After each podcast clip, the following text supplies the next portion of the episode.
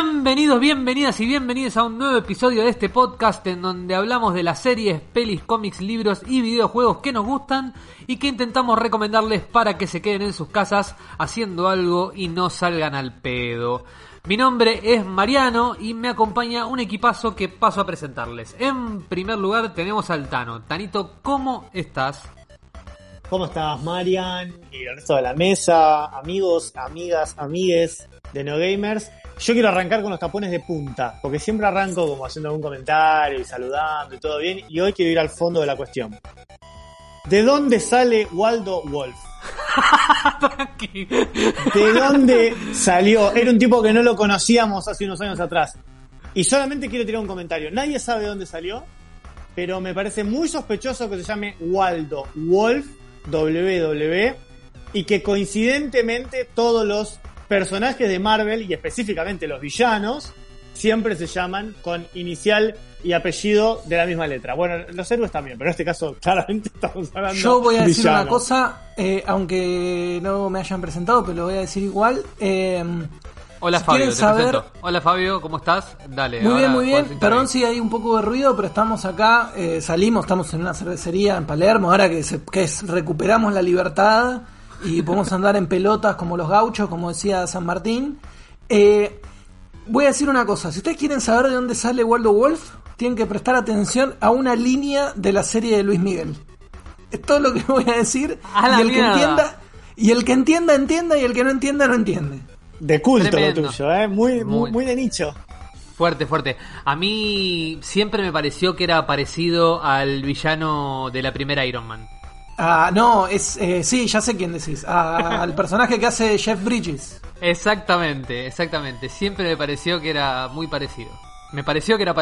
Valga la redundancia. Y la barba candado, cualquier persona que usa barba candado, digamos, bueno, ya lo podemos decir, pobre, no, espero que no se ofenda. Pero la barba candado es de garca. Totalmente, aparte si te llamás Waldo Wolf, eso lo adornás con una barba candado, y bueno, listo, ya está, el personaje está terminado ya ahí. Yo salió Waldo Wolf, aunque no me hayan presentado. Si quieren se los digo. Upa. Bueno, Lucho, ¿cómo estás? Antes que nada, y decinos. Hola, ya, ¿cómo si están? Tenemos información. Perdón el ruido, es que estamos en un bar.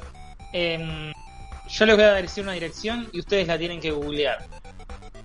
Okay. Pero él salió de 25 de mayo, altura 11. Okay. No, eso es su casa. Estoy buscando. Tengo miedo, la verdad que tengo miedo. Yo no sé si quiero googlear. Tengo miedo de googlearlo, o sea, tengo miedo que sea verdad. Tengo miedo que sea un chiste por el cual nos cancelen. Tengo miedo de tantas cosas que no sé ni por dónde empezar a decir. Aplaudí para saber dónde hay que cortar para editar esto después, te lo digo.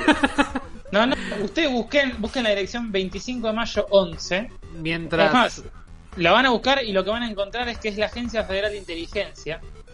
Acabo de encontrar, pero como no fui presentada, no quería... Y, pero Google Maps no te dice que está la AFI ahí, ¿me entendés? Te dice que hay... Bueno, sí, dice. Pero amor ideal. Lo busqué en Google Maps. Dice, chico. Y yo les voy a decir algo que acabé de descubrir recién. Hay una persona que se llama José Luis García que en Google emitió una opinión de la AFI como si fuera un restaurante. Amo.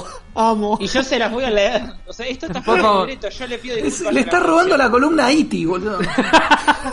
Yo le pido disculpas a la producción, pero lo voy a leer. Y este es el comentario de José Luis García de cómo la pasó en la AFI. ¿Sí? Con mayúscula, todo con mayúscula. Estrellas, 1 de 5. Ah, no la pasó bien. Y voy al Dixit, ¿ok? Y lo voy a gritar un poquito porque son mayúsculas. Lamento realmente malísima atención. Te escuchan, al finalizar te dicen que no pueden emitir nada ni hablar con ningún funcionario por tu tema, a pesar de haber sido observado y comprobado. Denuncias de corrupción entregadas en mano y su veracidad. Gracias a todos, éxitos en la gestión. No puede ser real. ¿De qué fecha tiene? Te lo digo, por favor. ¿Qué fecha 6 tiene? Meses y tiene 4 likes. No. Hay gente que le gustó el comentario. Me encanta. La verdad que un hallazgo maravilloso. Y bueno, yo por ahí escuché la voz de Ana, que después de todo esto ya medio que estamos presentados. ¿Cómo estás, Ana? Así, rápidamente. ¿Qué tal? Muy bien, muchas gracias. Contenta por estar acá nuevamente con los últimos seres humanos en cuarentena. Que son vos, toda tu producción y yo. La cuarentena ya es algo vintage, retro a esta altura, así que me gusta todavía que conservemos algo de eso. Tremendo, tremendo lo que nos está pasando. Bueno, yo vamos a hacer rápidamente lo que tenemos para hoy, porque si no se va a hacer larguísimo esto. Hoy tenemos un episodio que va a ser mucho, mucho gaming. Vamos a hablar de un gran clásico que nació en Nintendo 64. Vamos a hablar del cumpleaños del Super Mario Bros. Y como Nintendo piensa tirar la casa por la ventana, vamos a hablar de lo que hizo para festejar el cumpleaños de Super Mario Bros. Y a la vez vamos a recordar una serie de anime que nos voló la cabeza a muchos en los 90 y que hace muy poquito lanzó un videojuego que levantó polémica entre quienes lo amaron y quienes lo odiaron. Así que no voy a extender más esto, les recomiendo que se ajusten los auriculares y que si no los tienen puestos suban el volumen porque empieza un nuevo episodio de Cuarentena Neogamers.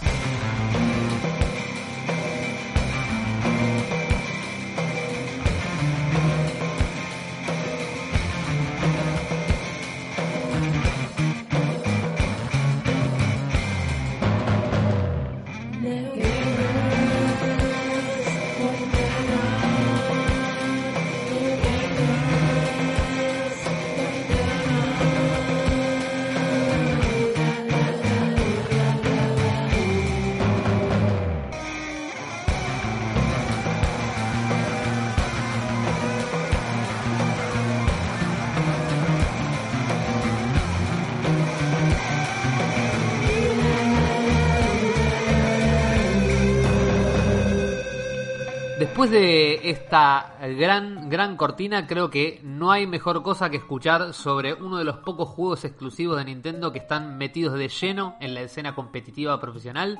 Así que, Lucho, contanos qué trajiste sobre Super Smash Bros. Como ustedes saben, yo arranqué esta columna cuando arrancamos hace unos 16 años a hacer este programa, buscando videojuegos que ustedes pudieran volver a jugar en esta cuarentena, que ya habían jugado en los 90. Esto está orientado, por lo menos mi columna está orientada a gente de unos 30 años, 28 años, 32 años, que jugó en los 90 videojuegos. Y yo buscaba, bueno, qué juegos pueden jugar hoy por hoy, con nuestras supercomputadoras, que cualquier computadora pedorra del año 2020 corre juegos del año 99, que es una maravilla. Pero toda esa columna fue pensada para una cuarentena breve, ¿no? Pero no para una nueva normalidad. Entonces tuve que adaptar un poco mi columna, lo escucharon más que nada cuando empecé a meterme en juegos de Nintendo 64. Lo hice porque si bien no se pueden jugar los juegos de Nintendo 64, si ustedes no tienen una Nintendo 64 efectivamente, es lo que por lo menos con las personas que hablé, que yo jugaba en ese momento, que por suerte muchas de esas personas siguen siendo mis amigues hoy por hoy, me decían, bueno, che, sí, andate a hablar de esos juegos, de cuando nos juntábamos a jugar a la noche, teníamos 12 años y con 5 pesos nos hacíamos absolutamente toda la noche con una barbaridad de Coca-Cola y papitas Lays. Es exactamente lo que hace Mariano hoy en día. Sale un poco más de 5 pesos, pero sí. Entonces, ustedes escucharon que yo hablé del 007 Golden Eye, que para mí es uno de los mejores juegos jamás creados. Después del Mario Kart, que también es un juegazo. Entonces dije, bueno, voy a ir definitivamente hacia esto, hacia la Nintendo 64, hacia lo que jugábamos en esa época, aunque no lo podamos recrear hoy, a menos que tengamos la Nintendo 64, ¿no? Que yo, gracias a Dios, la estoy viendo, la tengo acá en el escritorio, la amo con toda mi alma. ¿Cuál me falta? Digo, si yo les dije GoldenEye y les dije Mario Kart, me falta el tercero del podio. Y esto es literal. Si ustedes se acuerdan o van a esas columnas a escucharlas, el Mario Kart es el juego, digamos, número uno en la historia de Nintendo 64, es el juego que más vendió en la historia de Nintendo 64. El GoldenEye es el tercer juego que más vendió en la historia de esa consola. Y entonces dije, bueno, me falta el segundo, vamos por el segundo. Y es el Super Smash Bros., como dijo Mariana hace un ratito cuando me presentó. El juego, para los que no tengan la más pálida idea de lo que les estoy hablando, es el primer juego de serie que Nintendo 64, o que por lo menos hasta ese momento el resto también de las consolas y PC... Es un juego que reunió varios protagonistas de varias franquicias totalmente distintas. ¿Qué quiero decir con esto? Yo ahora les voy a decir cuáles eran los jugadores, o sea, los personajes que vos podías elegir. Mario y Luigi, bueno, listo, ustedes me dicen, es de Mario, perfecto. Pero también podían elegir a Yoshi, a Kirby, a Fox, a Pikachu, a Capitán Falcon, a Ness, a Jigglypuff, a Donkey Kong, a Link y a Samus. Lo que yo les dije son, o sea, yo me emociono cuando les digo esto, y son todos obviamente personajes de otros videojuegos, de Pokémon, por ejemplo, de, bueno, el Donkey Kong, que es el protagonista de Donkey Kong, el Link de Zelda, y bueno, Mario, Yoshi, Kirby, Luigi de Mario. El juego, básicamente, digo, si se los quiero resumir en un renglón, era elegir a un jugador y hacer polvo al otro. No había mucha ciencia. El videojuego, gracias a Nintendo 64, se podía jugar con 4 jugadores al mismo tiempo. Básicamente, el modo clásico de juego era el multijugador. Uno no se compraba este videojuego para hacer la historia del juego. Y eso también fue lo que yo creo, digo, esto es simplemente una opinión y lo abro también a la mesa, que es el primer juego que yo recuerdo que uno se podía comprar, pero pensándolo para multijugador. El multijugador no el de ahora, que es el multijugador de nos juntamos, vos traes tu joystick, yo tengo el mío, enchufamos y le pegamos de las 9 de la noche a las 9 de la mañana. Bueno, voy a contarles un poquito sobre el videojuego. Básicamente voy a desarrollar un poco el multijugador, los personajes elegibles yo ya se los comenté. Iniciabas con 8, que era Mario, Yoshi, Kirby, Donkey Kong, Link, Fox, Pikachu y Samus, y podías desbloquear 4, que eran Luigi, Capitán Falcon, Ness y Jigglypuff.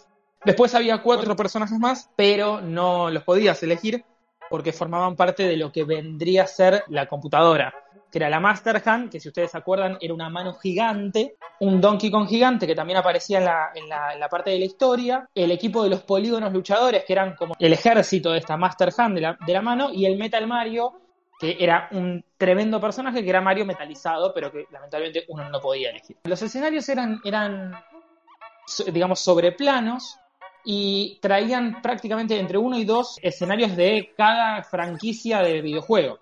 Estaba el castillo de Peach, que no tengo que decirles de qué franquicia es o qué universo es, la jungla Congo de Donkey Kong, el castillo Hyrule del universo de Zelda, la isla de Yoshi, el Dreamland, el sector Z del juego del equipo Star Fox y la ciudad Safran de Pokémon Rojo, me puse de pie, la ciudad Safran de Pokémon Rojo, Azul y Amarillo, de la cual ya hablamos hace 2 episodios. Luego estaba el escenario secreto, que era el final, con el reino champiñón de también el universo de Mario. Los objetos eran diversos, eran objetos que caían del cielo y uno los tenía que agarrar para con eso poder golpear o hacerle mayor daño que simplemente con puños o patadas a tu enemigo. Hay muchísimos, no voy a leer todos, pero bueno, estaba la espada láser, mina de proximidad, la pistola de rayos, el caparazón rojo de Mario, la flor de fuego de Mario, la superestrella de Mario. Y uno de los últimos y mejores objetos que te podía tocar en el juego eran las pokebolas que llovían en el escenario, uno las podía elegir y si llegaba antes que su adversario y la abría, salía un Pokémon aleatorio dentro de los 151, asterisco, cualquier Pokémon que surja a partir del 152 es una vergüenza. Pokémon tendría que haberse terminado en el 151. Vuelvo. Repudio. Entonces, bueno, básicamente tenían toda esta serie de objetos y más que no voy a recitar para no aburrirlos, para poder derrotar a sus enemigos y de esa forma ganarles hasta humillarlos hasta el final. Una de las historias laterales que yo quería contarles hoy sobre este juego es sobre el estudio que lo creó, que de forma muy similar al estudio que creó el Golden Eye, no estaban confiando mucho en este videojuego, porque no lo crea Nintendo de forma directa, sino que lo crea HAL Laboratory, HAL Lab. Los juegos no les fue muy bien al estudio en la década del 80, y con una deuda de 5.000 millones de yenes, Nintendo, ni lento ni perezoso, que dijo, escúchame, yo te cancelo la deuda, pero vas a hacer solamente videojuegos para mí y vas a formar parte de Nintendo. HAL, que estaba hasta la manija, dijo, bueno, dale, pagame las deudas, no hay problema. Asumo que se lo debe haber hecho en japonés, no así en español, pero no sé. Entonces pagaron la deuda y HAL se puso a hacer videojuegos. ¿Qué videojuegos hizo inmediatamente después de este quilombo? Bueno, un videojuego que se llamó Kirby. Tranqui, de los mejores juegos de NES de la historia, así se lo digo. Exacto, la rompió por todos lados. Y después, cuando ya la NES mutó en la, me pongo de pie de nuevo, Nintendo 64, dijo, bueno, vamos a hacer un no sé, un videojuego chiquito. ¿Qué les parece algo que se llame Super Smash Bros? Y reúna a las mejores franquicias del momento. Es como un endgame, pero de los 90. Y de Nintendo le dijeron, bueno, a ver, probá. ¿Qué onda? Probá qué onda y vemos. Bueno, tal fue el probá qué onda que el proyecto de HAL era mucho más ambicioso de lo que el videojuego terminó siendo. ¿Por qué digo mucho más ambicioso? Porque tenía muchos más personajes. Estaba, por ejemplo, Mewtwo, estaba Peach, estaba Pete. Y fueron descartados por Nintendo. Dijeron, no, todo esto te va a llevar más tiempo y te va a llevar más plata. Vamos con ocho personajes y que 4 se desbloqueen y ya fue. No, ya está, no te preocupes. De hecho, si ustedes se lo piensan, la Master Hand fue algo que se agregó casi a último momento y era bastante, ¿cómo decirlo?, medio tirado de los pelos. Tiene una historia divertida a la mano, que es que uno de los fundadores de HAL Laboratory es Masahiro Sakurai. Sakurai es muy conocido entre los desarrolladores japoneses porque es un tipo bastante particular, un chabón que labura 62.000 horas, como en general está bien visto en la cultura japonesa. O sea, tiene anécdotas de haber estado internado en el hospital y seguía programando sus personajes. Es el creador de Kirby.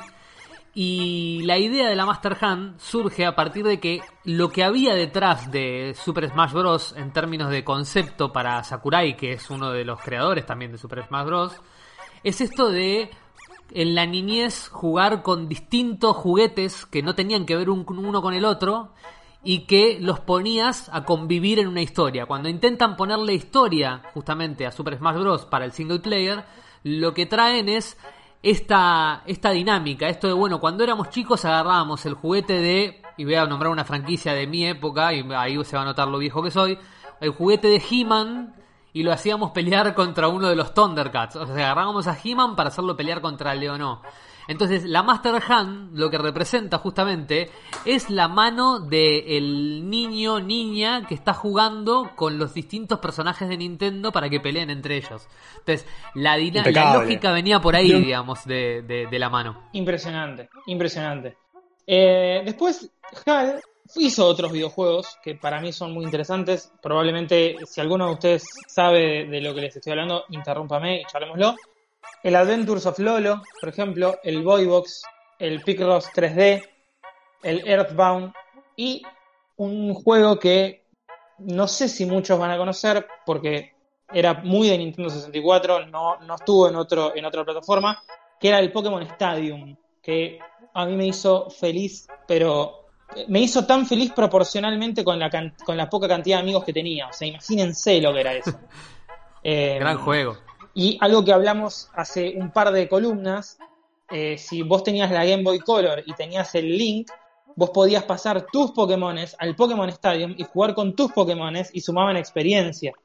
No, y la posibilidad de ver por primera vez a los Pokémones en una plataforma tridimensional, ¿no? Dejar de verlos en el dibujito que tenías en la Game Boy y empezar a verlos con una figura con profundidad, era todo Totalmente, y acá quiero quebrar una lanza porque hemos tenido una discusión hace unos meses que quiero retomar, mi estimado Mariano, de que ese era un videojuego en el cual lo único que sucedía era que los Pokémones se hacían bosta, peleaban, porque era para lo que los Pokémones vinieron al mundo. Y después, ¿qué pasó? 20 años después sale un Pokémon en el que los Pokémones ya no pelean. No sé, si abrieron una unidad básica en Villa Urquiza, no sé qué hacen los Pokémon ahora. Parece que compran Saumerio Snack Champa y se fijan cómo tienen la luna en Mercurio. Increíble. O sea, es... Ya no se puede... Ya ni hasta con los Pokémon se meten. Estos ni con los Pokémon podemos pelear. Es increíble. Solo para terminar y para hacer una pregunta. ¿Ustedes saben por qué esto lo puede llegar a saber Fabio? Y si lo sabe Fabio, a mí me va a emocionar. ¿Saben por qué el laboratorio, o sea, el estudio se llama HAL? H-A-L, ¿alguien sabe por qué? ¿En honor a qué? Y mirá, dijiste que yo lo puedo saber, entonces si yo lo sé es por HAL, la computadora de 2001 y en el espacio. Te amo, boludo, te amo. Sos el mejor ser humano que hay en esta tierra, boludo. Te amo con toda mi alma. Es igual, quiero decirles que en realidad no es que lo sabía, sino que me lo contestó Waldo por WhatsApp. Le mandó un WhatsApp a Waldo. y me dijo, no contestó. Estamos a pleno. La verdad, Lucho, increíble. Super Smash es un juegazo. No sé si sobrevivió muy bien al paso del tiempo. Hay que decir, Super Smash Bros. Es una de las sagas que más viene sobreviviendo en Nintendo. El Super Smash, el Melee, hasta el año pasado, el Super Smash Melee es el de Nintendo GameCube. Hasta el año pasado... tengo la GameCube y tengo el Melee, bebé. Bueno, hasta el año pasado todavía se competía... profesionalmente con el Super Smash Melee. Había que llevar a los lugares de torneos la GameCube con su joystick de GameCube para competir y pelear con ese Super Smash, que ahora sí fue definitivamente abolido por el nuevo Super Smash Ultimate, que para mí realmente está muy bueno. Más allá de lo que puedas decir, Lucho, está muy bien. Y lo curioso es que sigue siendo Sakurai el que detalladamente explica cada vez que sale un personaje nuevo en un video, te explica cómo usarlo, y que tiene un superpoder Sakurai, que es que lo prueba él mismo con un joystick en cada mano. Él usa los dos personajes de la pantalla y los usa él con su mano izquierda y con su mano derecha. Impresionante. Aparte, dense el gusto de googlearlo a Masahiro Sakurai, que tiene 50 años y parece que tiene 22. O sea, no es esa cosa que tienen los japoneses, que no lo puedes creer. O sea, yo cuando tenga 50 ya estoy arruinado a los 35. Cuando tenga 50 voy a aparecer de 72. Y realmente lo que es Sakurai es increíble. Es un tipo, sobre todo con estas prácticas insalubres que dice que tiene, que trabaja 45.000 horas por día. Realmente en la Nintendo Direct que presentaron Super Smash, gran parte de sus fanáticos decían que se los notaba cansado. Es como, es un tipo, para ser japonés, que en general son bastante distantes, es un tipo con bastante onda. Prueben buscar algún videito de YouTube, porque realmente es muy disfrutable. Así que si pueden jugar algún Super Smash, emulen alguno, porque realmente es un gran juego. Y si tienen una Nintendo Switch, no duden en comprar el Ultimate, que para mí es el mejor exponente de todos.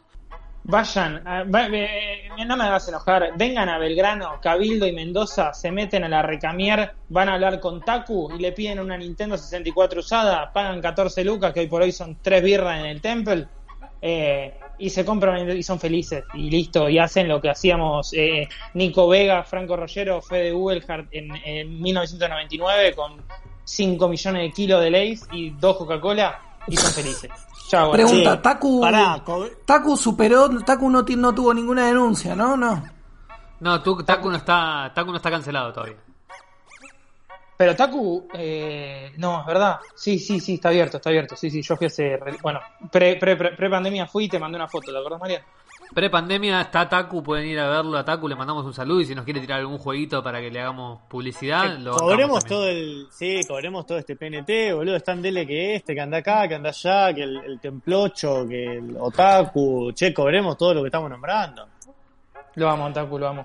Bueno, y ya que estamos en Nintendo, yo no quiero dejar de hablar de los nuevos anuncios de Nintendo. Esta semana...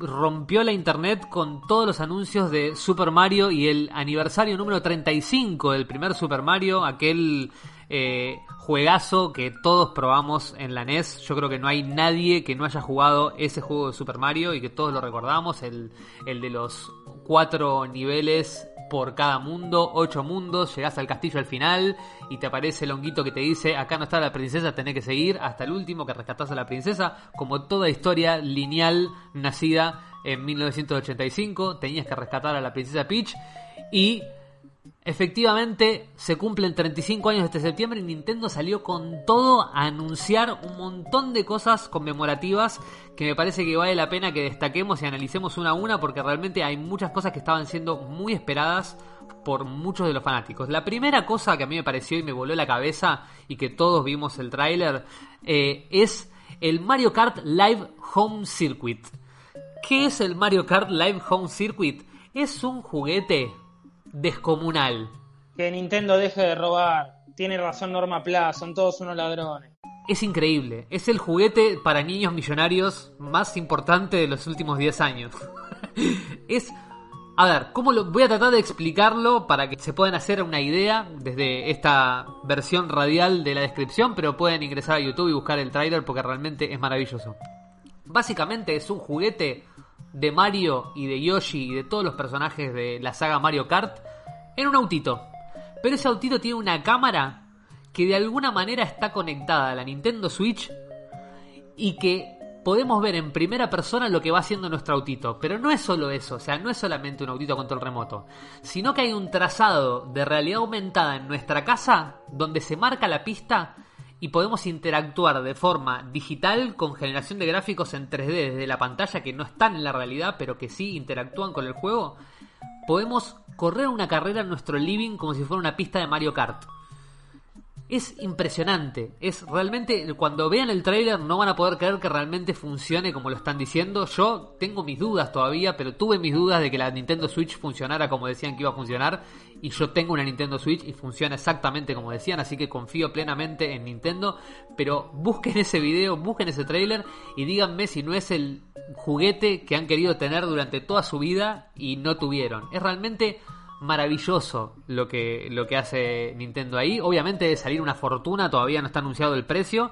Es muy impresionante cómo Nintendo trata de salir del diseño de los juegos y de la competencia por lo gráfico y la potencia, y se queda con la experiencia, ¿no? Con esta cosa de yo, a mí no me interesa que se vea como Unreal Engine 5 y como se va a ver la PlayStation 5 con cuántos teraflops tengo. Ya me interesa que la experiencia sea única, y con esto realmente explotan tanto lo que es la Nintendo Switch como lo que es su franquicia Mario Kart, y además le agregan un juguete hermosísimo con una tecnología yo que no había visto hasta el momento, realmente una tecnología de realidad aumentada muy muy increíble. No sé si lo pudieron ver.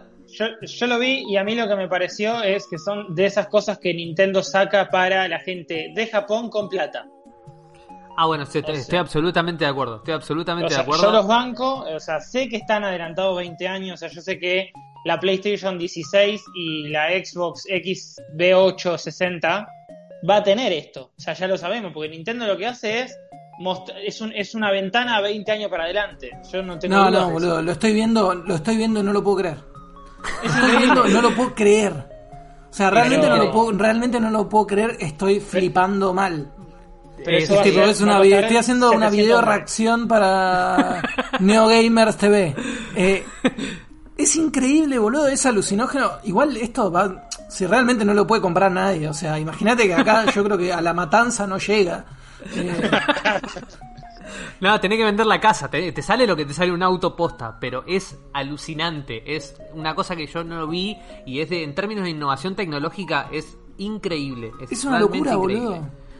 Otra cosa que sacó que ahí me pareció un poco falopa y me parece ya una cosa medio de culto, que es un Game & Watch de Super Mario Bros. Yo no sé si saben qué es un Game & Watch, pero Game & Watch eran esos juegos que lo primero que empezó a sacar en términos de videojuegos Nintendo en los 80, que eran una especie de juegos portátiles con display de reloj, que con un par de botoncitos que emulaban lo que terminó siendo después el joystick de NES, te permitían juegos como muy reducidos, una navecita, un Mario que hace malabares, bueno, algunas cositas que se trabajaban, empezaron a explorar la tecnología portátil para jugar videojuegos en el subte, cosas que hacen mucho los japoneses en general, muy parecido a lo que eran los Tetris esos de 20 pesos que se vendían en algún momento en los todos por 2 pesos, que no salían las cosas a 2 pesos, salían menos de 20 pesos creo, bueno, salían menos de 20 pesos, bueno, ese tipo de Tetris, bueno, ese tipo de tecnología estaba reducida en un juego solo, no en 80 como tenían estos, y que se reflejaban en un display tipo reloj. Bueno, lo que tratan de hacer con Game & Watch Super Mario Bros. Es una imitación de esto con un display LED bastante más nuevo y con posibilidad de jugar Mario Bros, el que está cumpliendo 35 años. Y también tiene algunas cositas como, bueno, tiene un reloj que es medio interactivo y está Mario, y en el reloj van cambiando los números, y los números están hechos de bloques, entonces los puedes ir rompiendo dentro del juego, la hora que te aparece durante el día. Bueno, algunas cositas de esa mostraron que, insisto, para mí me parece un poco falopa, pero para el que le gusta coleccionar este tipo de cosas es como un lindo souvenir de los 35 años de Mario. Otra cosa que anunciaron es el nuevo Super Mario 3D World más Bowser's Fury, que es como una especie de DLC de Bowser, y es el Super Mario 3D World que había salido para Wii U, pero ahora mejorado para la Nintendo Switch con la posibilidad de jugar multiplayer de 4 jugadores.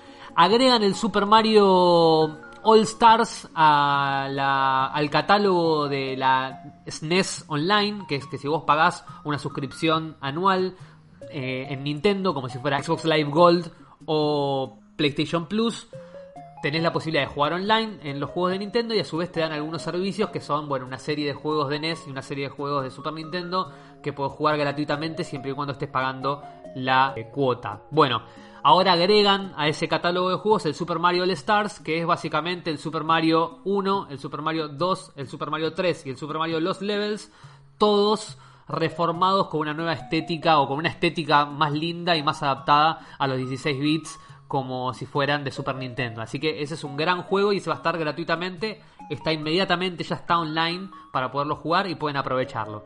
¿Y qué hacen? Tomando el legado de esta saga de Super Mario All Stars, que recopilaba los primeros 4 juegos de Mario, sacan un nuevo Super Mario All Stars, que es un Super Mario 3D All Stars, que reúne 3 juegos que los fanáticos venían esperando hace un montón para jugar en la Nintendo Switch.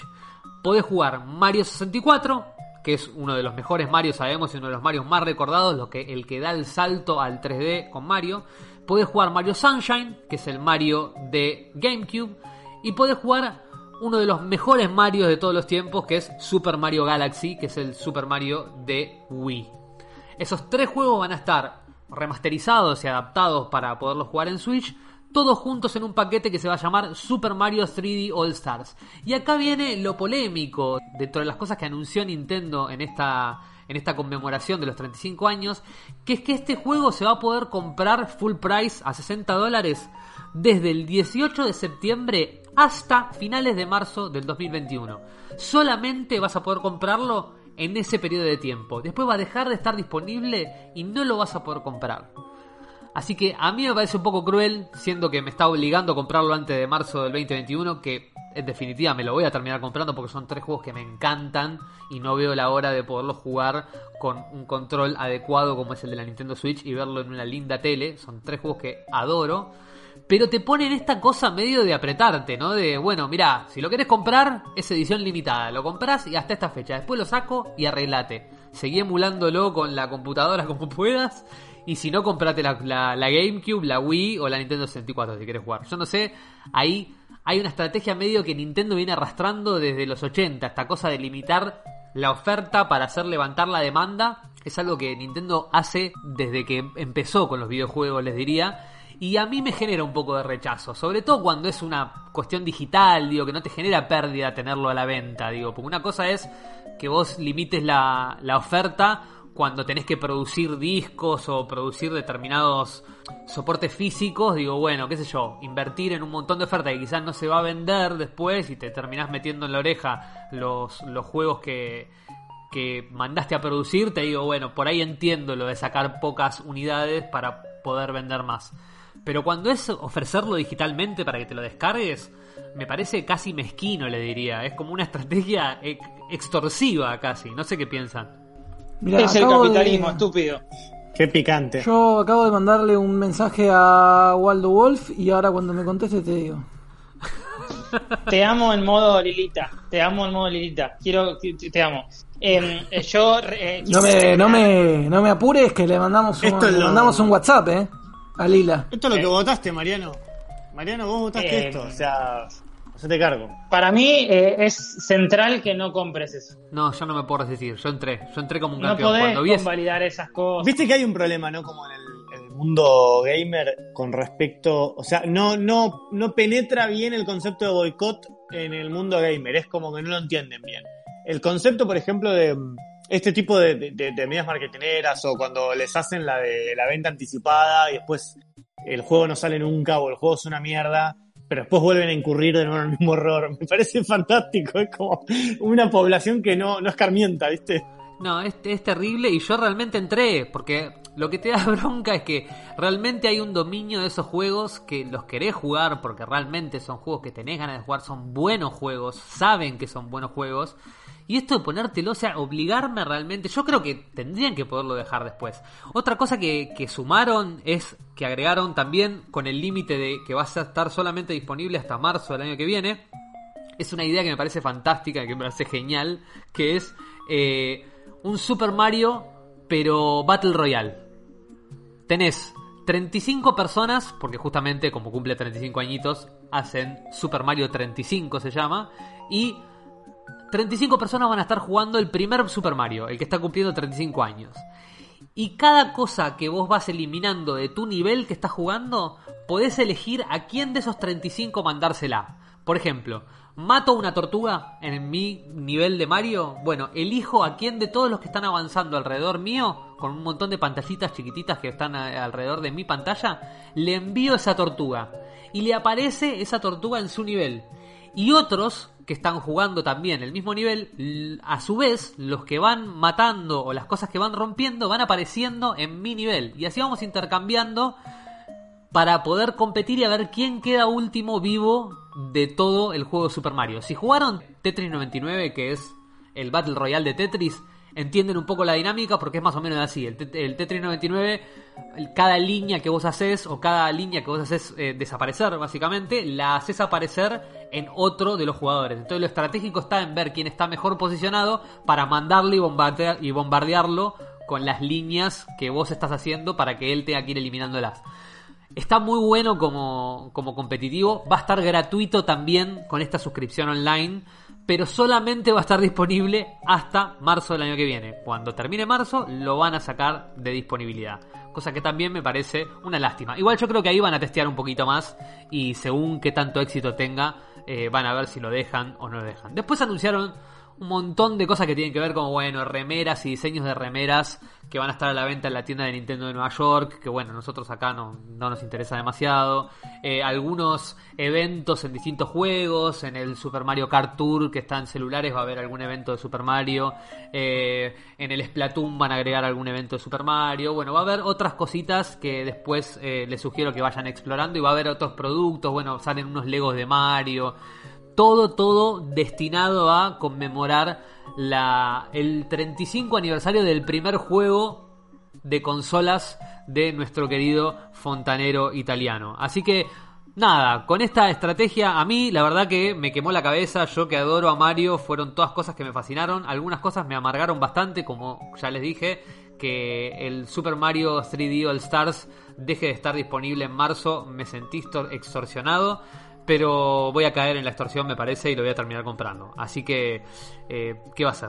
Voy a tratar de... Lo que estoy seguro que no me voy a poder comprar el cochecito de realidad aumentada de Mario Kart, porque no me va a dar el tupé. Y además creo que no tengo tanto espacio en el living como para correr yo solito con mi autito. No lo descarto igual, voy a ver cuánto sale. Todavía tengo que estudiarlo un poquito más, pero no lo descarto.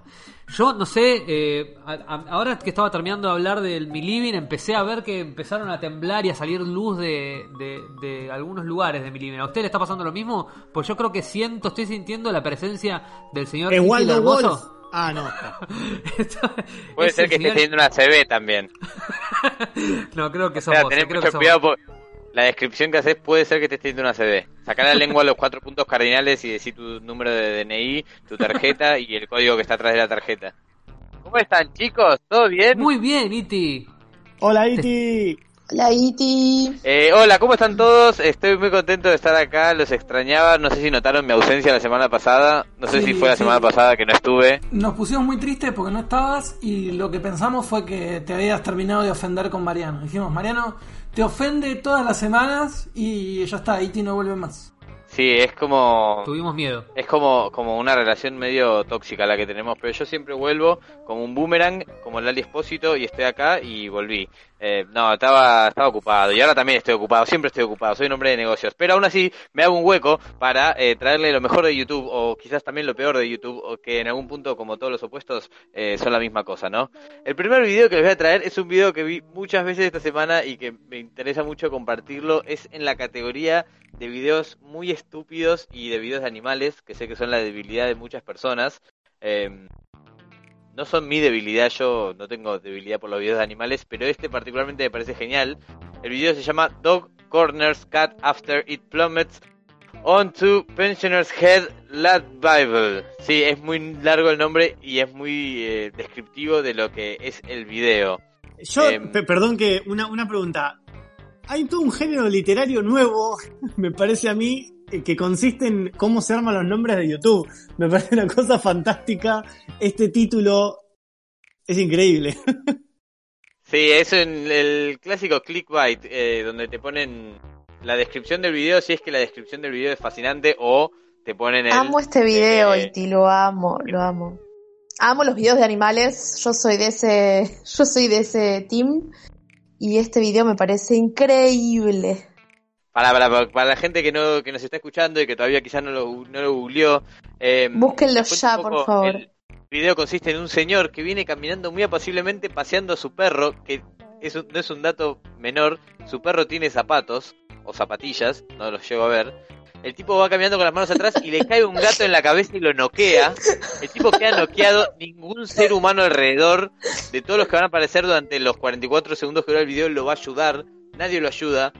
El gato se va corriendo, se pone al lado de una puerta. Es hermoso. El perro descubre que su dueño se quedó atrás y vuelve, mira al dueño como diciendo, ¿qué pasó acá? Esto no, mi dueño estaba despierto. ¿Dónde está? Ah, fuiste vos. Y lo va a encarar el gato que está parado en una puerta, pero esperando que lo abran. Y nada, tiene una lucha. Combaten. Pero aparte, está filmado de una tele y hay una persona que va señalando los momentos. El perro tiene zapatitos. El perro tiene zapatitos. Y medio que le juega un poco al gato. Me parece que le hizo un favor. Medio que no se lo aguantaba más al dueño y dijo, gracias, chabón. Sí, yo creo que pelea para la galería, ¿no? Que pelea para las cámaras, para que a mí me da es lo que correspondía, pero en verdad no que está pelear. Contento. Es que la pasividad con la que se acerca a su dueño y lo mira como diciendo, sí, mierda. 2 segundos me di vuelta y este chabón ya está inconsciente. Aparte te tiene que dejar inconsciente un gato. Un gato es una cosa blandita. Es muy raro, Sí.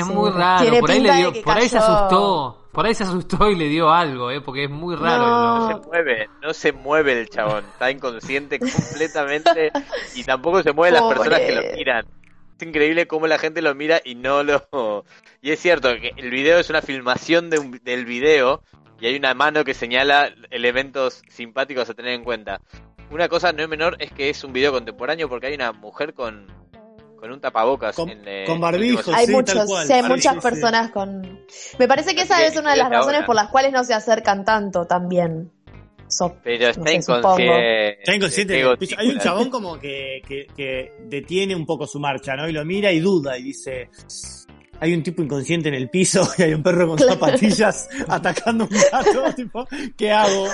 Igual hay uno, mucha gente mira más al perro peleándose con el gato que al señor tirado, o sea, eso también es muy loco. No, y el hecho de que el perro tenga zapatillas me parece brillante, es como que le da todo... Es que es eso lo que pasa. O sea, siempre te puedes encontrar un señor tirado en la calle, pero un perro con zapatillas no. Todo genial. Bueno, ese es el primer video que les quería mostrar. El siguiente video que les voy a mostrar es un clásico, siempre me gusta traer un clásico, se llama Si la masturbación es tu obsesión deberías cultivar otra afición, es el título, también explicativo bastante, de un fragmento de una, sería, no sé, es un programa infantil, supongo, la verdad que no investigué, donde hacen una canción contra la masturbación, que la verdad que la tienen que escuchar porque es muy simpática, es medio vieja, por la calidad del video, entiendo, y realmente deberían como escucharla. Son dos personajes, o sea, es en contra de la masturbación relacionada con las computadoras. Ella llega y le dice qué estaban haciendo, estaban en internet, lo estoy parafraseando porque no lo estoy viendo, y los personajes le dicen sí, con una mano en el mouse y la otra sobre la mesa. Ah, menos mal, y empiezan a cantar sobre lo mal que está mirar pornografía en la computadora y masturbarte. Internauta, pon tus manos en posición correcta.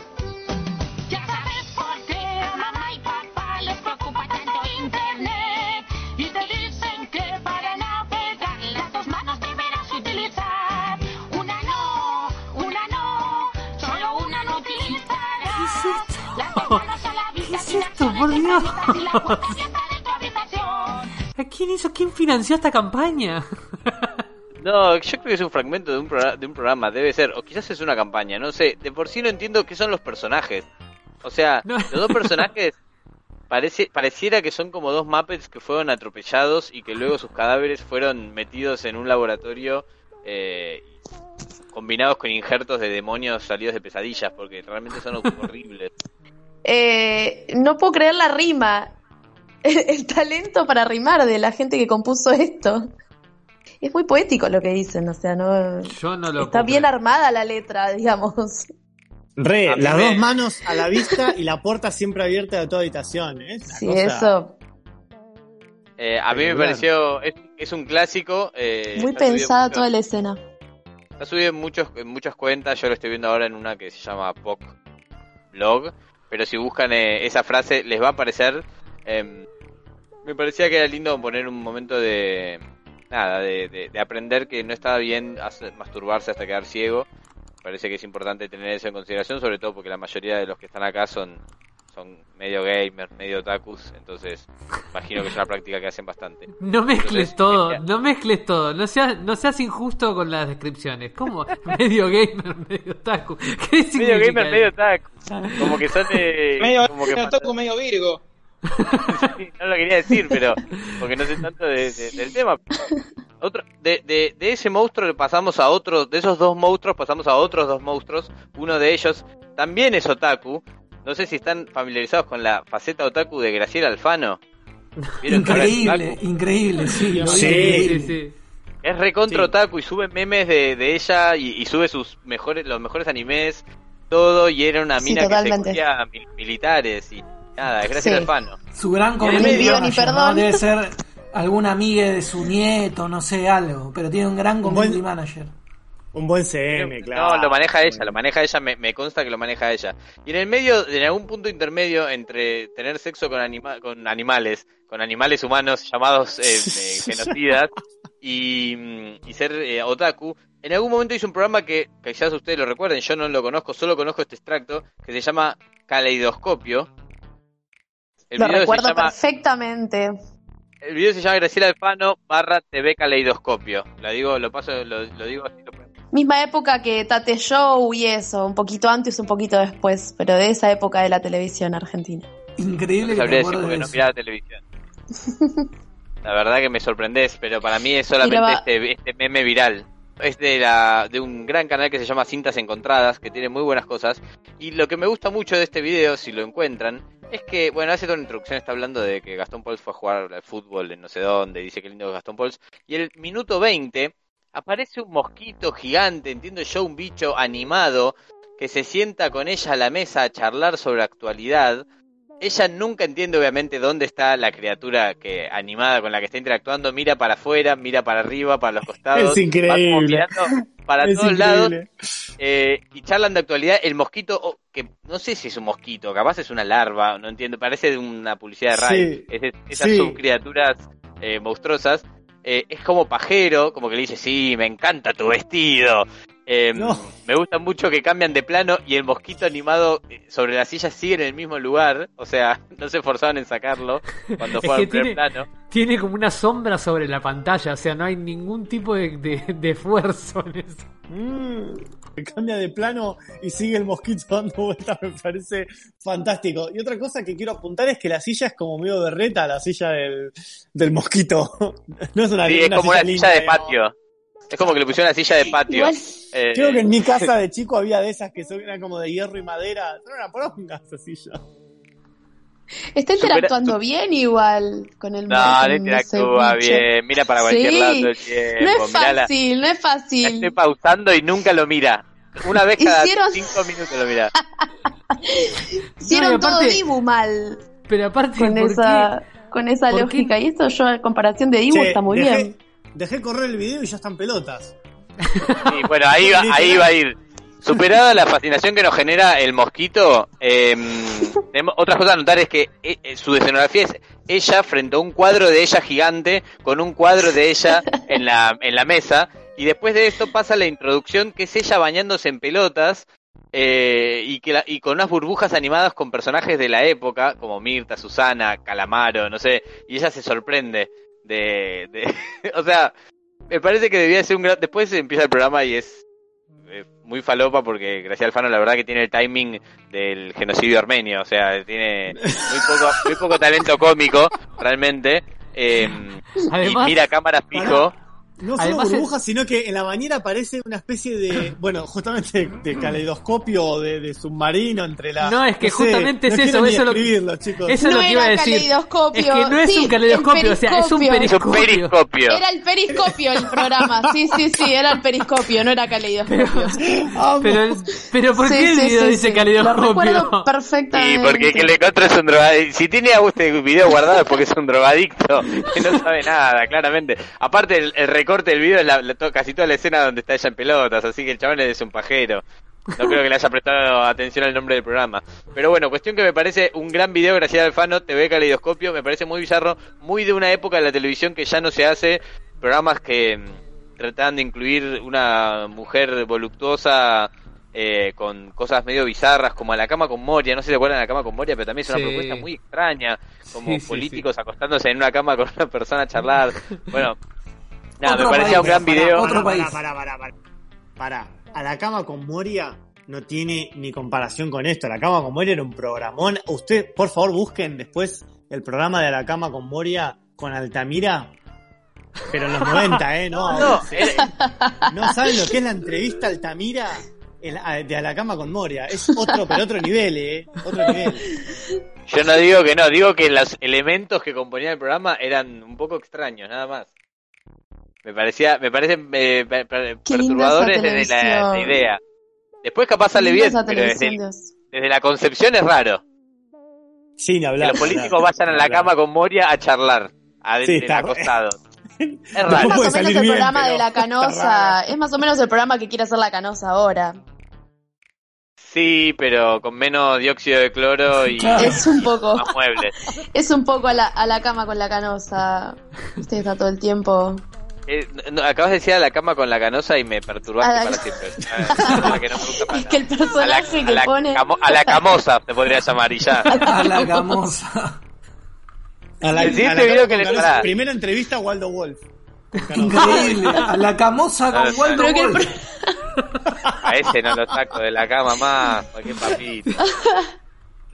El siguiente video que les voy a mostrar es uno que tiene una cosa muy simple. A mí, yo soy una persona muy básica, me dan gracia las mismas cosas que a todos, la bola en la ingle y cosas así de simples, un gato que noquea a un tipo y un argentino tratando de hablar en inglés, es algo, hablando en muy mal inglés, es algo que me da mucha gracia. Y el video que les voy a decir, Modern Talking en Argentina, 25 de enero de 2018, del canal Retro Talking Mix, es una publicidad simplemente de que venía, no sé si la banda, la verdad que no tengo la más puta idea, no sé si venía la banda entera, si venía uno de ellos, pero el inglés del locutor me parece una de las cosas que más me hacen reír. Lo escucho una y otra vez y me parece hilarante. No sé si puedo, a ver si puedo poner un poco el inglés de este tipo. TCA Production present Thomas Anders and the Modern Talking Bear. Modern Talking. It's right, there's no, there's no. Thomas Anders and the Model Talking Band. Model Talking. The emotion, the illusion, and the non-forgettable night.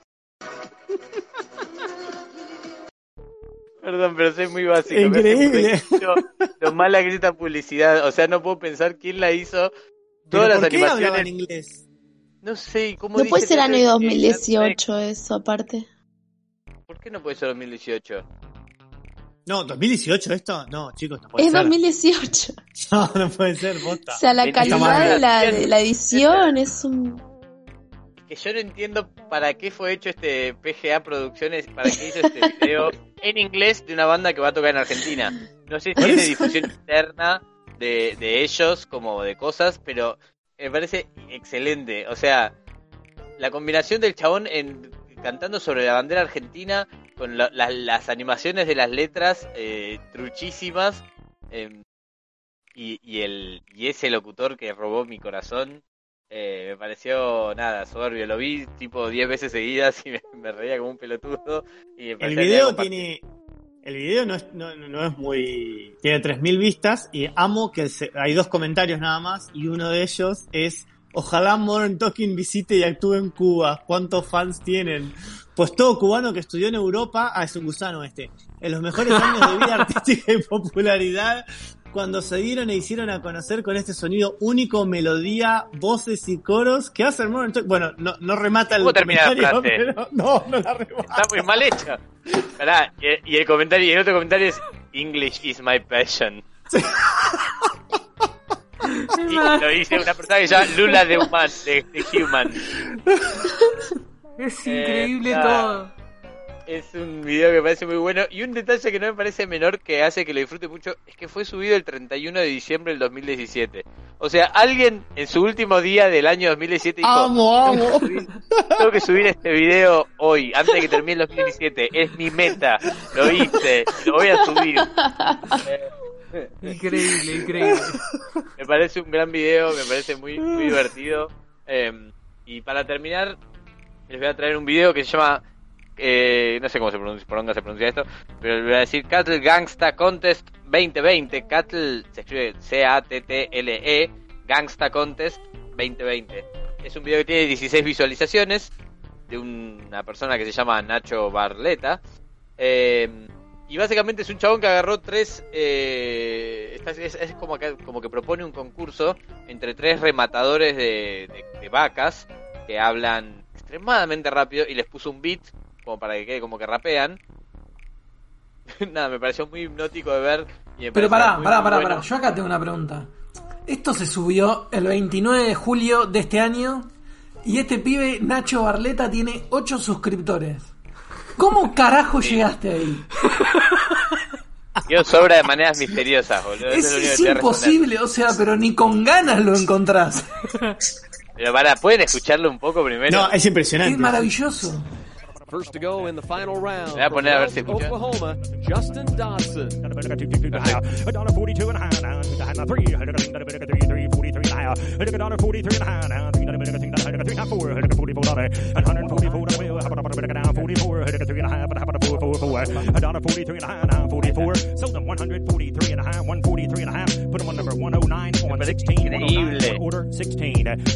Algún acento yankee sureño. ¿Cómo hablan? Nada. Me gusta mucho el nombre del chabón igual. Justin Downstairs. Es muy gracioso. Los tres que participan son tan yankees janos que duelen. Todos con sombreros. El último que tiene un saco marrón con un sombrero del mismo marrón exacto, horrible. Y la corbata. Amo la corbata que tiene medio camuflada. Sí, no, son... no me van a empezar a hablar de eso. Pero me parece excelente. Y en un momento, me quiero destacar nada más, en un... Creo que es el minuto, para ahí encontrar el segundo exacto. 4:25. El chabón tira un paso que me parece genial. Está hablando y tira un paso para el costado. Digo, ¡pum! Y lo sigue. Es increíble. Sí. Como que tira como una caderita, ¿no? Tira como una cosita para el costado, tira un merengue que me parece zarpado. Nada, así que este era el último video que les quería recomendar. Me parece muy hipnótico a mí este video. Impresionante, pero no entiendo muy qué bueno. Es esto. ¿Esto está editado así o es algo que está pasando? Sí, no. Son tres remates de vacas distintos. De ganado, ¿no? Claro. Le mandó, bueno, está bien, está. No sabía que estábamos en el CONICET. Yo digo vaca. No, perdón. No, pero, soy argentino, no, ¿qué crees que? Sí, no. Remate de ganado, sí, perdón. Disculpe con las palabras exactas. Disculpe, miss, quiero un té. No, estaba... ¡Ulala, señor francés! Claro, estaba ratificando yo, ¿no?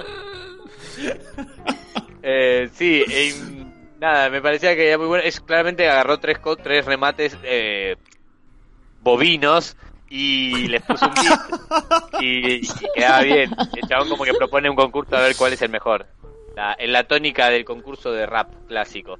Así que nada, eso fue mi recomendado de la semana. Les dejo otro de pasar si quieren. No sé si conocen a Norberto de Goaz, nunca se puede, ¿cómo se pronuncia el apellido? Sí, señor, de Mar del Plata, el Norbert, ¿eh? De Mar del Plata, el rey de Mar del Plata, exactamente, sí, las publicidades, lo conocerán por Adelgamate y el Cóndor Mar del Plata, etcétera. Bueno, justo el canal Historia de la Televisión Marplatense, que es un muy buen canal que sigo, subió hace pocos días, hace... 4 de agosto, no sé ni qué día es hoy, hace un mes exacto, subió el crudo de uno de los crudos ya había subido otro hace más de un año de Norberto grabando la publicidad de El Cóndor Mar del Plata, tan conocida. No sé si recuerdan el tema. Absolutamente. Sí, bueno. Mar del Plata, El Cóndor Mar, Buenos Aires, Buenos Aires. Mar del Plata. El Cóndor Mar del Plata. Sí, bueno, y es muy bueno verlo al chabón. Hay un montón de videos de crudos del chabón filmando que son increíbles, porque de golpe el chabón dice, tiene que decir dos frases y las dice en loop de 50 millones de formas distintas durante 7 minutos y decís, tipo, este chabón es un rey. Pero nada, si quieren, esto lo dejo como una recomendación conceptual. Si entran a su canal, de hecho, él tiene su propio canal. No sé, está vivo igual. No, falleció. Sí. No, el Norberto se fue de gira. No, me quiero morir. Se fue de gira hace como 3-4 años, sí. Sí, un accidente automovilístico, si mal no me acuerdo. ¿No? No me digas que chocó contra un Cóndor Mar del Plata, me muero, boludo. No, pero me parece... No, tendría que chequearlo esto, pero me parece que fue con un accidente. No, la verdad es que no me acuerdo. Sí me acuerdo de que hay una nota por internet, un hermoso homenaje que le hizo su hija después de que falleció. Sí, su hija era compañera mía de inglés particular, a quien le aprovecho y la saludo en este momento, si nos está escuchando. No que te voy a decir su nombre, pero la aprovecho y la saludo. Y la verdad que era muy cruel, porque cuando la venía a buscar el Norbert, todos estábamos como unos pelotudos en la puerta del lugar cantando alguna de estas. En Mar del Plata, en realidad, la que se escuchaba mucho en ese momento era la del remis. 48-1-1-1-1-1-1, o no sé cómo era. Bueno, esa te taladraban la cabeza, entonces cada vez que la venían a buscar, todos hacíamos como ese canto. Está bien, es como una ovación, como que lleguen, como que, no sé... Como cuando Jagger sale al escenario y va y canta en Satisfaction. Como que llegue Paul McCartney y le cante, sí, Satisfaction. Ya no sabía nada de música. Le cante Bohemian Rhapsody, sí. Como que llegue Daisy May Queen y le cante Bohemian Rhapsody, ahí estaría bien. Así que nada, bueno, no, esto si quieren ver los crudos de sus publicidades son muy buenos y lo tiro como una recomendación para profundizar durante largo tiempo. Quizás ahora que sé que está muerto debería hacerle un homenaje de elegir tipo las mejores y hacer un especial. Y sumar este especial a todos los especiales que prometo y nunca cumplo. Me encantaría. Otro especial incumplido de parte del señor Itier Hermoso. Iti, fantástico. Bueno, nada, fantástico. Espero que les haya gustado los videos de hoy. Voy a quedarme mirando un video de Goas y les mando un saludo a todos ustedes y que la terminen bien el programa. Y eso no es un deseo, sino que es una orden. Termínenlo bien, la concha de su madre. Gracias, Iti. Muchas gracias, Iti. Nos vemos. Gracias y perdón.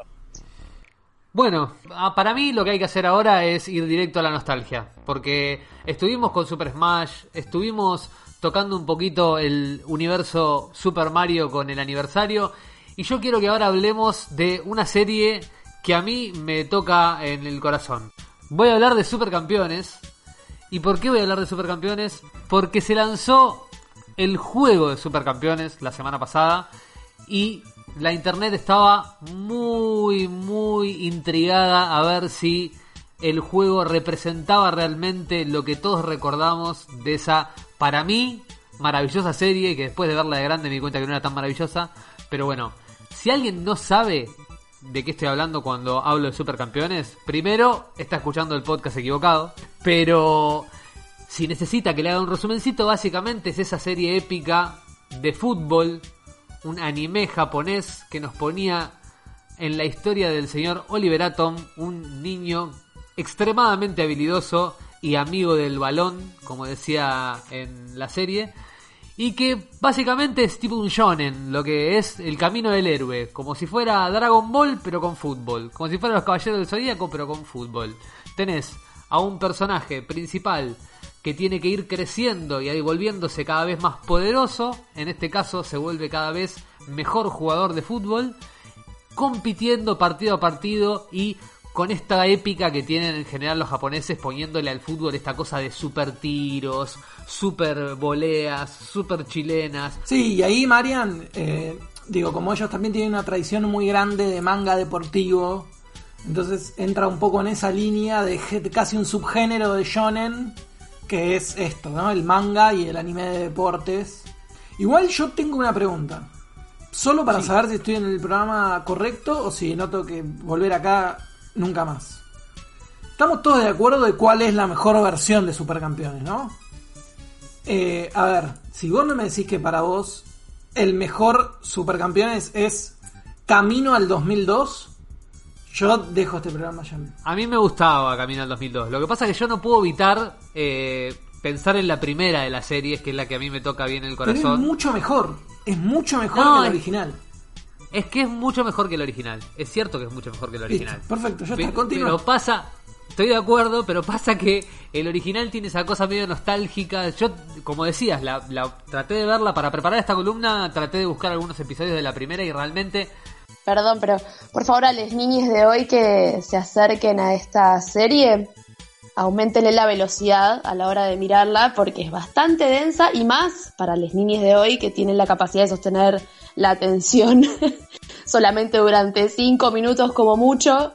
Así que, nada, esa es mi recomendación. Si van a agarrar la primera temporada de la cual está hablando Mariano... Tendrían que hacer como con Dragon Ball. Vieron que cuando salió Dragon Ball, que era Dragon Ball Z Kai, era el que le habían cortado todos los planos esos largos de miradas y de espera. Y de qué sé yo, tendrían que hacer como una versión de Capitán Tsubasa Kai sin todas las corridas de la cancha. Sí, yo intenté verla ahora y sí, efectivamente es lentona, es muy lentona la primera, pero después cuando fueron avanzando, digo, porque hay varias series y varias remakes, las fueron ayornando a los tiempos que corren y justamente Camino al 2002, que es la que dice Fabio, tenía un poquito más de ritmo y de hecho es bastante más corta, los partidos eran bastante más sintéticos, no tenía tanta extensión y tan larguero todo lo que iba pasando, pero igual es un mal del anime de los 90, esta cosa de estirar mucho, una cosa medio spaghetti western, ¿no? Que de mucha mirada, mucho plano largo, pero el punto es que el señor que creó esta hermosísima historia es Yoichi Takahashi y lo zarpado de esta historia y de este manga y de este anime en Japón particularmente, el alcance cultural que tuvo es que muchos de los jugadores de fútbol profesionales de Japón confiesan haber comenzado a interesarse en el fútbol por haber visto esta serie. Su ídolo, nosotros tenemos ídolos futbolísticos y hay gente que habla de Maradona, hay gente que habla de Kempes, hay gente que habla de Messi, hay gente que habla del Kun Agüero. Bueno, los ídolos en Japón son Oliver Atom, Tom Misaki, Steve Huga, y esos son los ídolos de los jugadores, son los que llevaron... Y Benji Price. ¿Qué podés esperar de esta gente, no? ¿Qué podés esperar de esa gente? Benji Price. No seas maleducado. Me parece muy bien, me parece muy bien. El símbolo y lo que representó finalmente para Japón esto. Espero que estén libres de denuncias. Y no sabemos, habría que yo no pondría la mano. A mí me dijeron que Benji Price era medio en el vestuario, tenía problemas. Fajaba la germu.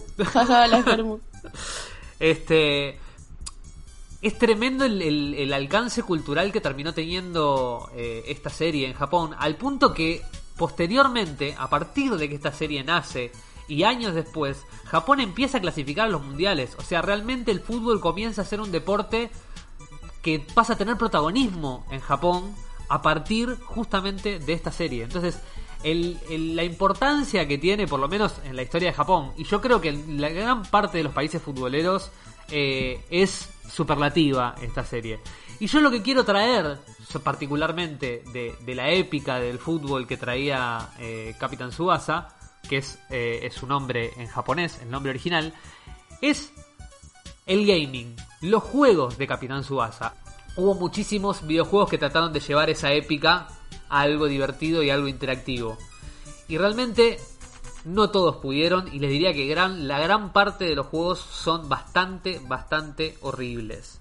Pero hay un juego particular que muchos de les niñes de los 90 han sabido disfrutar, que son los juegos de Nintendo, de la NES o del Family. Me pongo de pie. Yo recuerdo, hay que ponerse de pie porque realmente pocos juegos han logrado representar la épica de una serie como lo han hecho los dos primeros juegos de Capitán Tsubasa para la Nintendo Entertainment System.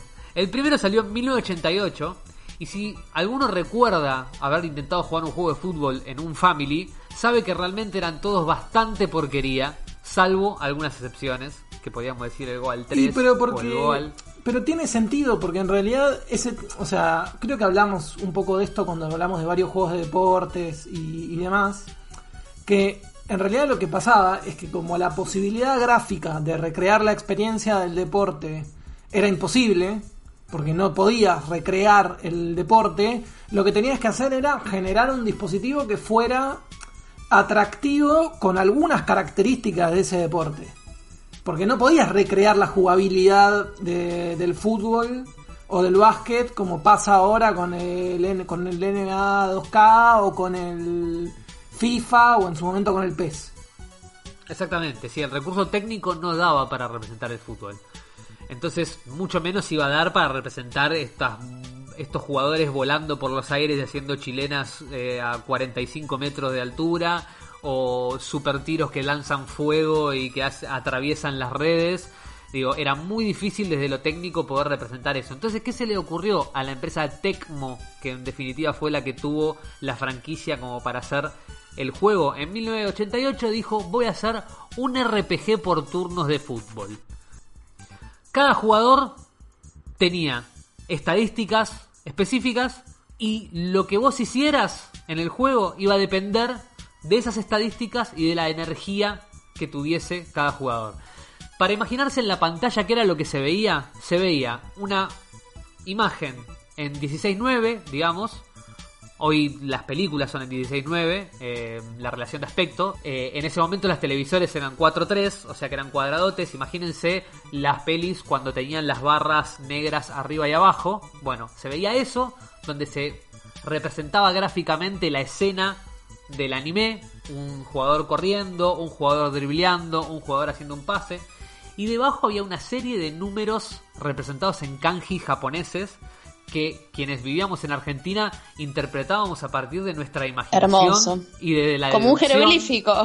Exactamente. Yo me acuerdo de sus apuntes hechos a mano, con fibra, anotando a mano los kanjis.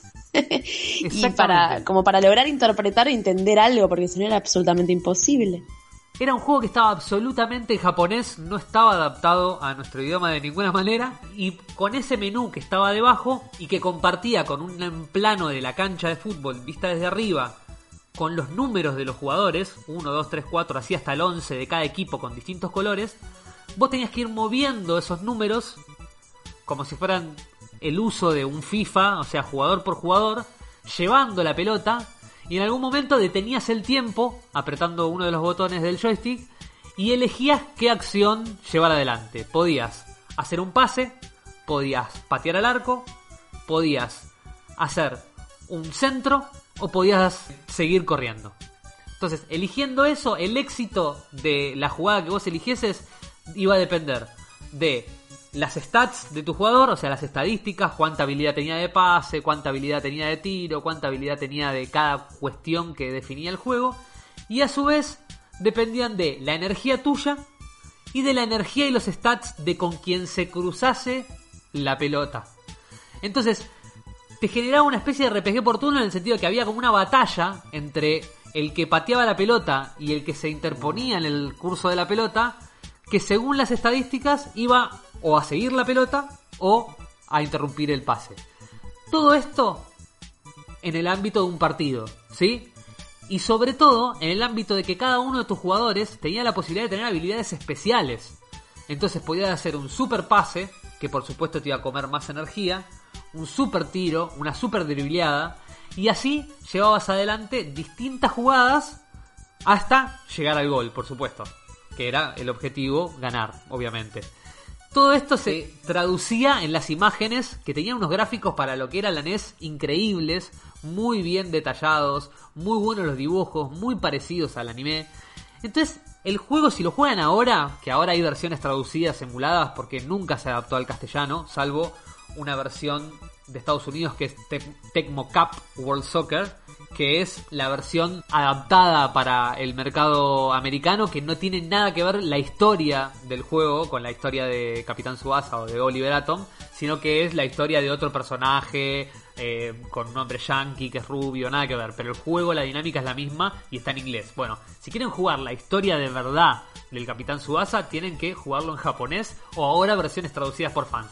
El juego para mí no tiene fallas, o sea, realmente es un juego divertidísimo una vez que entendés todas estas mecánicas que son súper expulsivas cuando te encontrás con todas esas letras en japonés. Hoy, que uno está acostumbrado a jugar juegos doblados, digamos, que uno ya lo escucha en otro idioma que no sea inglés o castellano y ya empieza a decir, mirá, tengo que prestar más atención. Bueno, en esa época todo venía en japonés, entonces había un esfuerzo extra que tenías que interpretar lo que estaba pasando porque si no quedabas en ver las figuritas. Bueno, una vez que superabas esa barrera, el juego se volvía increíble. Estaba toda la historia de la primera parte de la serie y la segunda parte de la serie. El primer juego tiene unos gráficos un poquito más precarios que el segundo. El segundo yo creo que es la versión definitiva y si tienen que jugar uno ahora, tienen que jugar el Capitán Tsubasa Volumen 2 Super Striker, que es el segundo juego.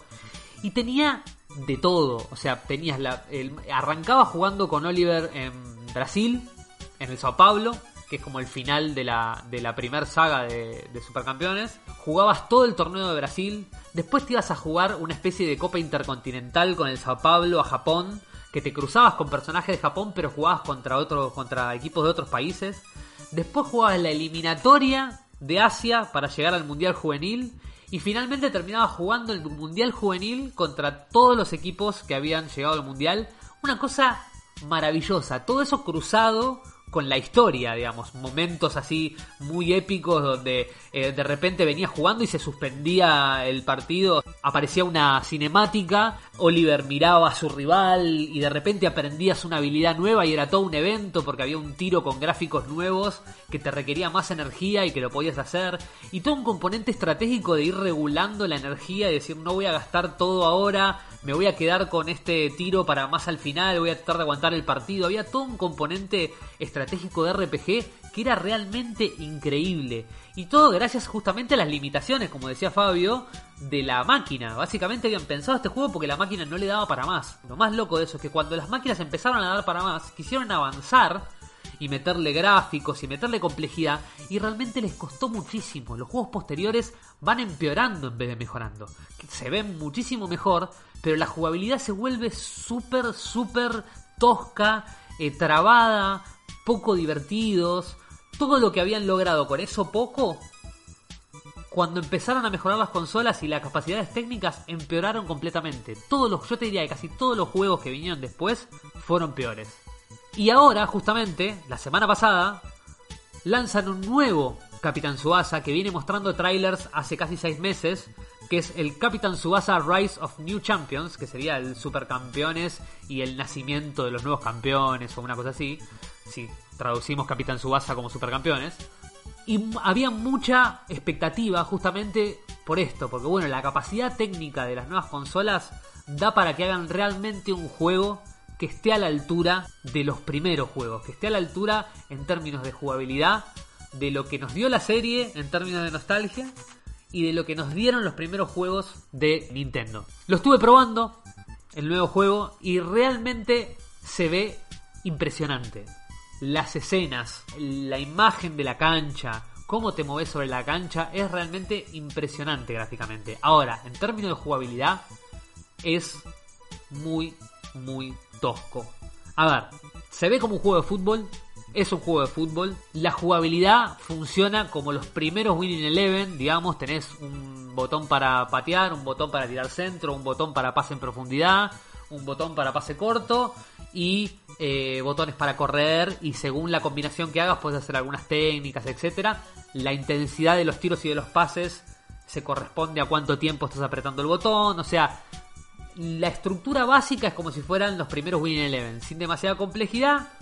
A eso le agregan una barra de espíritu, digamos una barra de energía, que según qué tanto la tengas cargada te va a permitir hacer técnicas especiales, que también se activan con combinaciones de botones. En general son bastante fáciles, la barra se va gastando bastante conforme haces esas técnicas.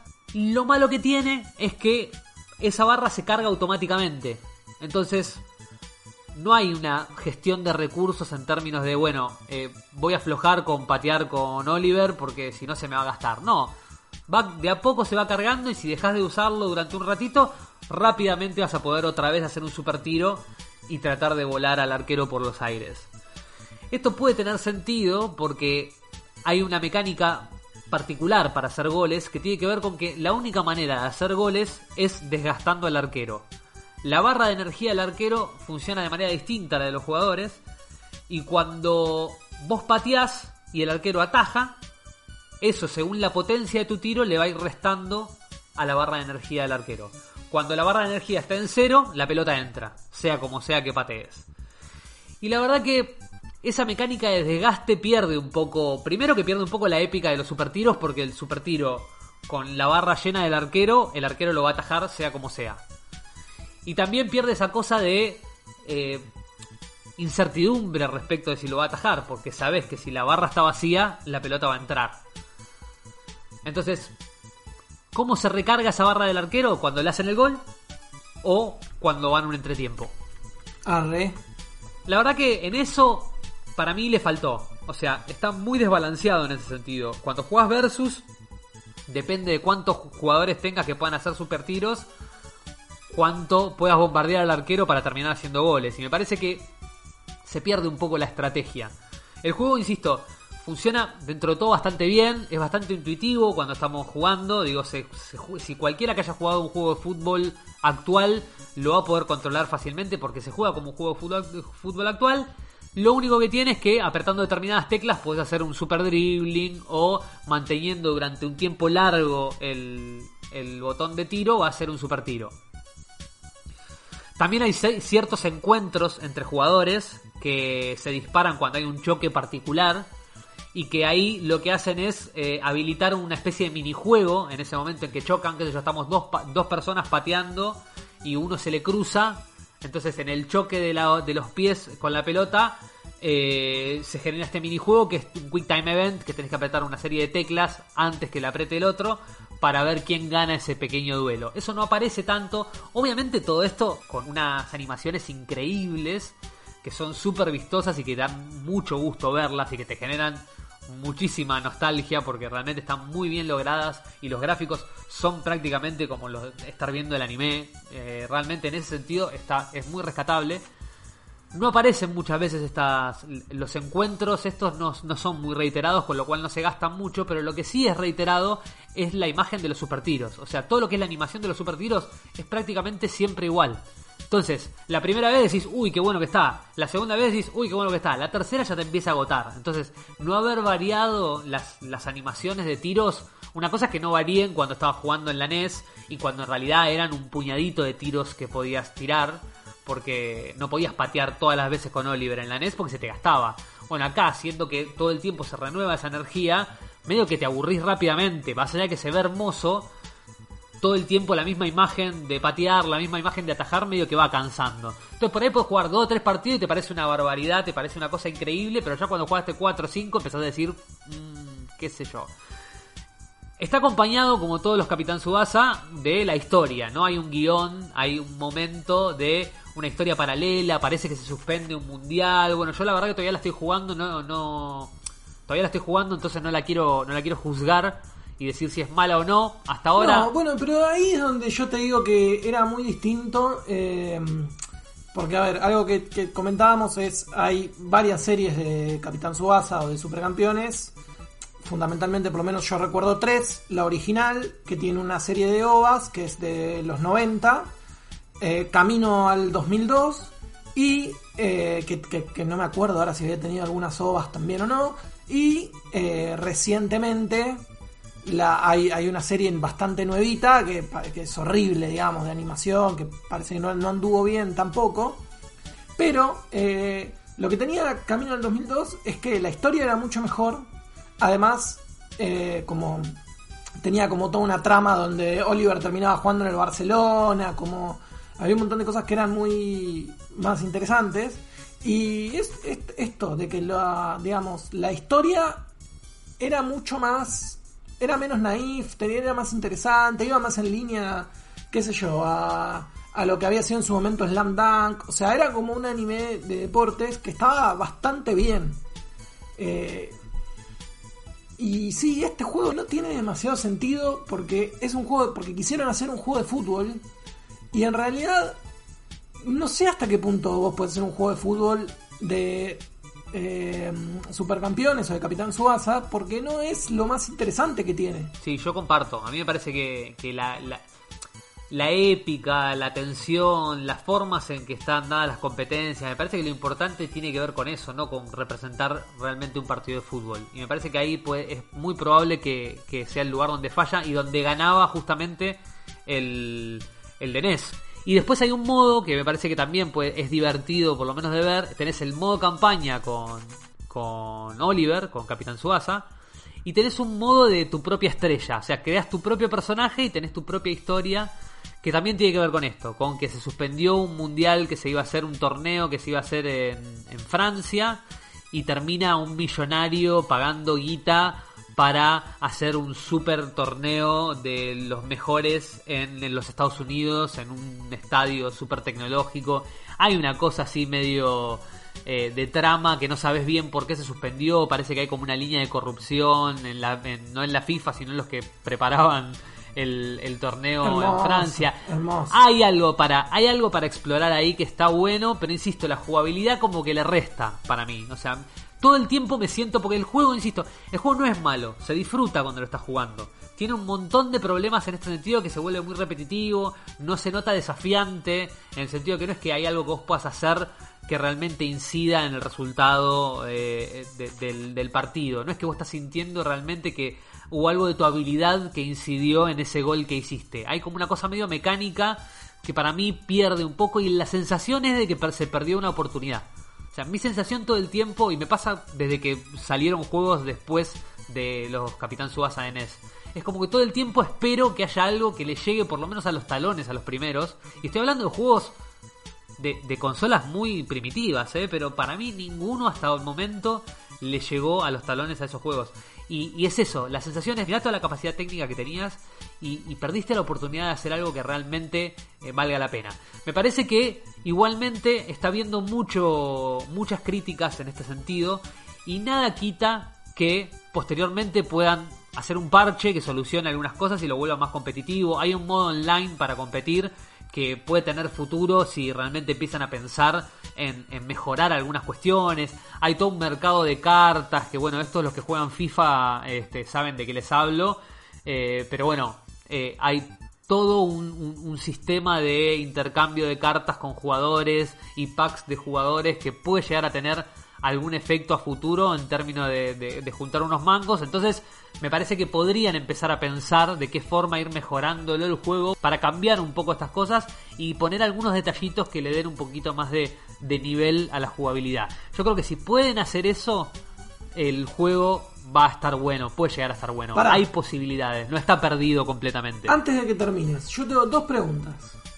La primera es: aparece el mejor personaje de Supercampeones, que era Roberto Cedinho. ¿Y cómo no va a aparecer? Increíble. Para el que no haya visto Supercampeones, que no sé por qué nos está escuchando si no lo vieron, Oliver, el primer entrenador del Newpi, era Roberto Cedinho, un exjugador brasilero que cayó en desgracia y terminó jugando en la Liga de Japón, que estaba sumido en el alcoholismo. Era un borrachín, y es el que lo entrena, y justamente gracias a su amistad con Oliver, cual Guardiola y Messi, Roberto Cedinho sale del alcoholismo y bueno, después tiene una carrera muy prominente como entrenador. Sí, aparece Roberto Cedinho, aparece el entrenador del Tojo o el franco canadiense, creo que se llamaba en el doblaje. Bueno, ese es un problemón también, que me parece que lo arrastra de la última serie de los Supercampeones, que es que está traducido al español, pero todos los nombres son los originales japoneses. Que todo bien con la fidelidad, pero nos creamos con Oliver, no con Tsubasa. Todo bien, es Oliver Atom, no Tsubasa Ozora. Y más o menos uno que siguió la serie sabe que Oliver es Tsubasa, que Steve es Kojiro Hyuga. Pero después hay un montón que no tenés ni idea de cómo se llaman. Entonces tenés que andar haciendo la traducción en tu cabeza para ver quién es el jugador, o viendo si la imagen coincide con tu recuerdo de ese jugador para ver si es Arman o es Andy Johnson o es bueno, Tom Misaki, ¿no? Porque Misaki se llama Misaki, pero es como Benji, no se molestaron en hacer Benji Price, es Genso Wakabayashi, es Benji Price. Entonces, para, y mi segunda pregunta es, sí, ¿hay alguna imagen que alimente a la teoría de que en realidad está un sueño de Oliver y Oliver está lisiado? No, no hay ninguna imagen y de eso, con eso quería cerrar. Porque me parece increíble. Es medio entre un creepypasta y una teoría bizarra de internet que se generó hace muchísimos años y sigue, uno busca en YouTube, en Google, y sigue habiendo gente que lo sostiene como si fuera real y no es real, lo desmentimos acá, periodismo serio. No es real esa historia. ¿Y en qué consiste esa historia? Es que toda la épica al llegar al mundial termina la serie con Oliver llegando a la final del mundial y despierta de un sueño, de un hermoso sueño, y descubre que en realidad Oliver fue víctima de un accidente de tránsito y perdió sus dos piernas cuando era niño, y todo el fútbol que había generado fue todo un sueño comatoso generado post accidente de tránsito. Una cosa súper oscura. Sí, pero pará, eso está alimentado en algo real. Está alimentado en que la primera escena del manga y del anime es que a Oliver lo salva de un accidente la pelota, digamos, ¿no? O sea, Oliver cruza la calle para ir a buscar la pelota y lo está por atropellar un auto, y el movimiento que hace con la pelota lo termina salvando y zafa de que lo pise un auto, básicamente. Entonces, lo que dicen es, en realidad no zafó, lo pisó el auto efectivamente, y quedó en coma hasta los 16 años, que despierta, sin piernas, descubriendo que todo el sueño de jugar el mundial había sido una ilusión de su coma. Una cosa súper oscura, pero que eso es lo que dice el rumor de la internet, pero no tiene ningún fundamento en ninguna imagen. Digo, no sé si vos tenés algún otro dato. Y aparte la salida fácil para cerrar historias es esa, ¿no? Capaz cuando se vuelan mucho en el argumento, de repente dicen, bueno, cerremos con que todo lo que sucedió fue un sueño y listo, muchachos. Le cierra para no, porque suena irreal. A mí ya, digo, a esta altura, con la plata que están poniendo los japoneses en desarrollar a sus deportistas, no me parece tan irreal como lo era al principio, pero digo, en su momento sonaba irreal que Japón llegara a una final de un mundial, sea cual sea la categoría, y era como eso, como bueno, darle una explicación a que bueno, ¿por qué llegó? Llegó porque en realidad era un flash de este pibe. Vos, no sé si tenés algún otro dato, Fa, al respecto. No, sí, claramente, es una truchada total, pero es una teoría falopa buena. Y que además es gracioso porque hay como hasta montajes truchos de la serie con animaciones que, si los buscan en YouTube, no le quiero pisar la columna a Iti, pero van a ver que, por ejemplo, uno puede ver a Oliver siendo atropellado por un camión y despertándose en coma. Maravilloso. Hay mucho fan que hizo un montón de cosas, y la accesibilidad a determinados recursos de animación hoy hacen que los fans puedan hacer. Solo voy a decir esto antes de que cerremos, ya que se extendió un montón. Hay una teoría muy parecida con relación a Rugrats. Si quieren, búsquenla. En su momento estaba en Taringa. Sí, que eran alucinaciones, ¿no? Algo así. Sí, que era todo parte de un sueño de Angélica. Pero miren, búsquenla. Ah, no. Y la podemos hablar en otro momento. Sí, bueno. También bastante oscura. Pero bueno, en definitiva, si quieren jugar un juego que les haga revivir las aventuras de Oliver Atom o Tsubasa Ozora, no vayan al último. Vayan al primero de NES. Les diría que al segundo de NES. Búsquenlo traducido, porque sé que me van a putear cuando lleguen a ver ese juego todo en japonés. Van a decir, ¿cómo es que Mariano jugaba esto? Bueno, sí, cuando éramos pobres jugábamos a eso. Y nos tomábamos mucho tiempo y la imaginación nos acompañaba muchísimo. Y lo lindo que era las hinchadas, el sonido de las hinchadas. Yo no sé si era el caso del Capitán Tsubasa, pero me acuerdo de las hinchadas de los juegos de deportes de NES, que era como un... Sí, muy épico, muy hermoso. También estaba el Capitán Tsubasa. Así que les recomiendo que jueguen el Capitán Tsubasa 2 Super Striker. Y este último, no digo que lo descarten. Lo que sí les digo es que no lo compren ni en pedo a $60 como está en PlayStation, a $2.300 como está en Steam, o a $3.200 como está en Switch.